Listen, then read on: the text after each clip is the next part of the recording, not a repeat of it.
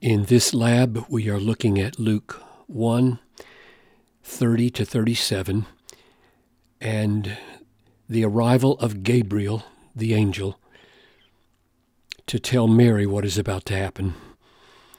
So, Father, I pray that as we focus on this absolutely stunning and central reality of what takes place in the conception and birth of Jesus, you would help us understand your purpose through Luke's writing so that we would delight in you and know our Savior for who he really is.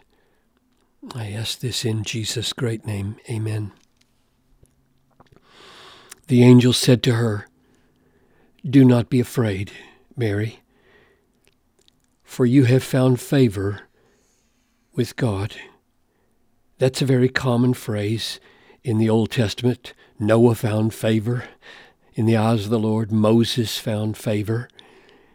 It doesn't imply anything about the merit uh, of Mary, let alone sinlessness of Mary. In fact, Mary herself calls Jesus her savior in Luke 1:47 my spirit rejoices in God my savior.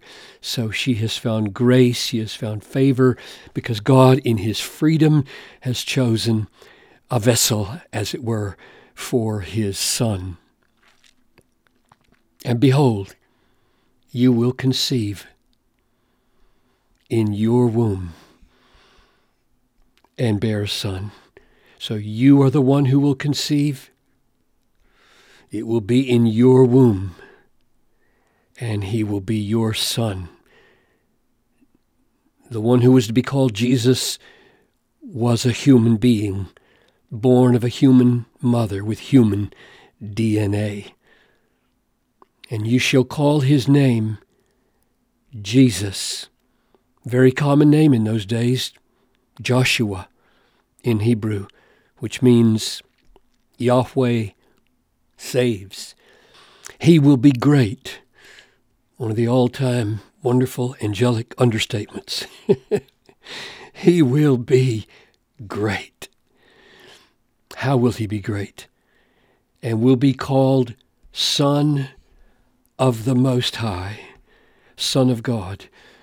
And instead of gathering the meaning of Son of God from somewhere else, we would do well just to watch what it means right here. I think this is Luke's way of telling us what he means by Son of the Most High, or as he'll say in a moment, Son of God.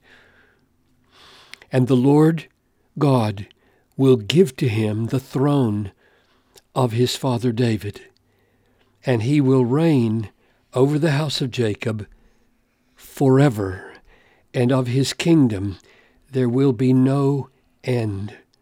Notice, it's not just that the kingdom won't end, but the king won't end. He will reign forever. Now, picture Mary receiving this word here. To, to be told that you're going to conceive and bear a son is no news she could easily think, well, of course, I'm engaged to to Joseph when we're going to be married, and, and I will conceive and have a son. And, and yes, angel, if you want me to name him Jesus, very common name, I'll name him Jesus. And then she she hears he's going to be great. How will he be great? He'll be the son of the Most High. But but what does that mean, son of the Most High? Perhaps perhaps he's a son of the Most High in the sense that he's a, a highly dignified person and bears that name as a kind of dignity. And then the angel ups the ante and says he's going to reign. And now she knows that she's dealing with the Messiah, reign over the house of Jacob, reign over Israel.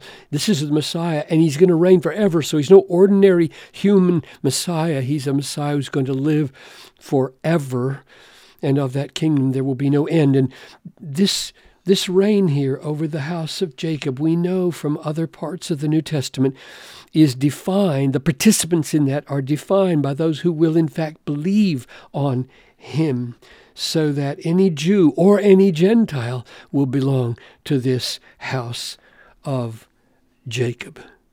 This is the fulfillment of a promise that was made to, to David back in 2 Samuel 7:16 your house and your kingdom shall be made sure forever before me. Your throne shall be established forever. And they weren't sure just how that would come about. And so the angel is making plain to Mary, this is the fulfillment of the prophecy of the coming king in 2 Samuel 7:16 and then repeated in Psalm 89:34. I will not violate my covenant or alter the word that went forth from my lips.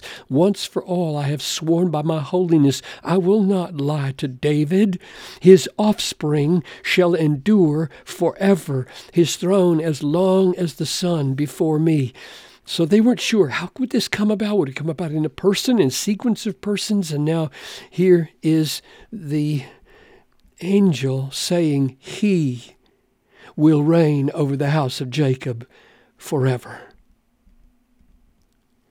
And Mary said to the angel, How shall this be, since I am a virgin?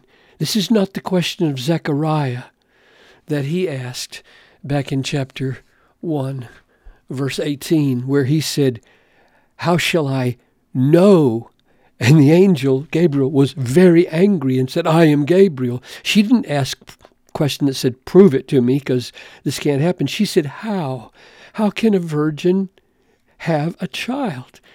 And her demeanor is so meek and so obedient that Gabriel has no problem answering her question. And Here it comes, one of the most important parts of the Bible. The angel answered her.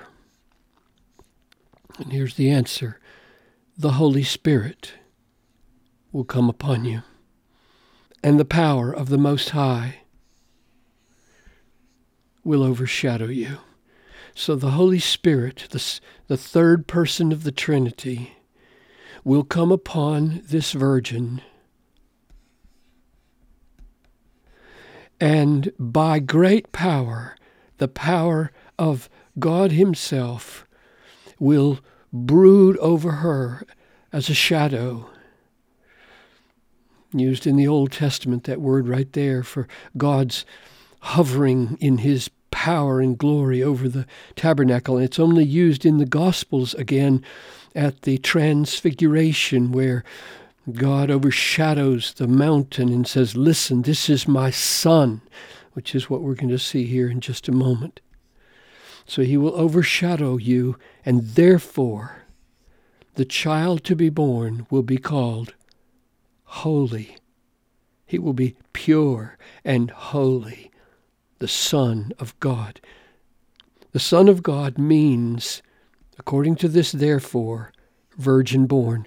Don't let anyone ever convince you that the virgin birth is a dispensable truth if you want to preserve the sonship of God for Jesus Christ. Because in Gabriel's mind and Luke's mind, the coming of the Holy Spirit on a virgin and overshadowing her resulted in, therefore, the child will be called holy, the Son of God. The sonship of Jesus is owing, the divine sonship is owing to the virgin birth by the Holy Spirit. And behold, your relative Elizabeth, in her old age, has also conceived a son, and this is the sixth month with her who is called barren. For nothing will be impossible with God. If it has sounded impossible for this to happen, Mary, here's just a little token. Your barren and old relative, Elizabeth, is pregnant. And I did it with her, and I'm going to up the stakes with you, and you, a virgin, will give birth to the Son of God. So, Christmas is what? It's the Holy Spirit of God coming to a virgin so that she conceives one who is to be called Jesus, Son of Mary. human, and Son of God, divine, and holy, and great, and eternal King. It is a glorious thing to know Jesus Christ as our Savior and our King, our Jesus, Yahweh saves, and the one who will reign over us forever because he was virgin born as the Son of God.